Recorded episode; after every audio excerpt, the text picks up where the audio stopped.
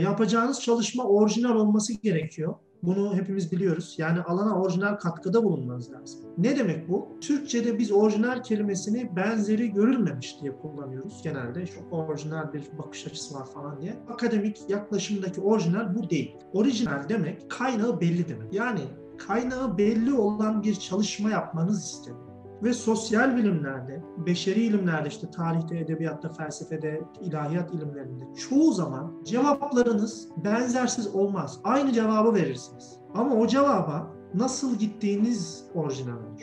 Size ait olur. O cevabı nasıl desteklediğiniz size ait olur.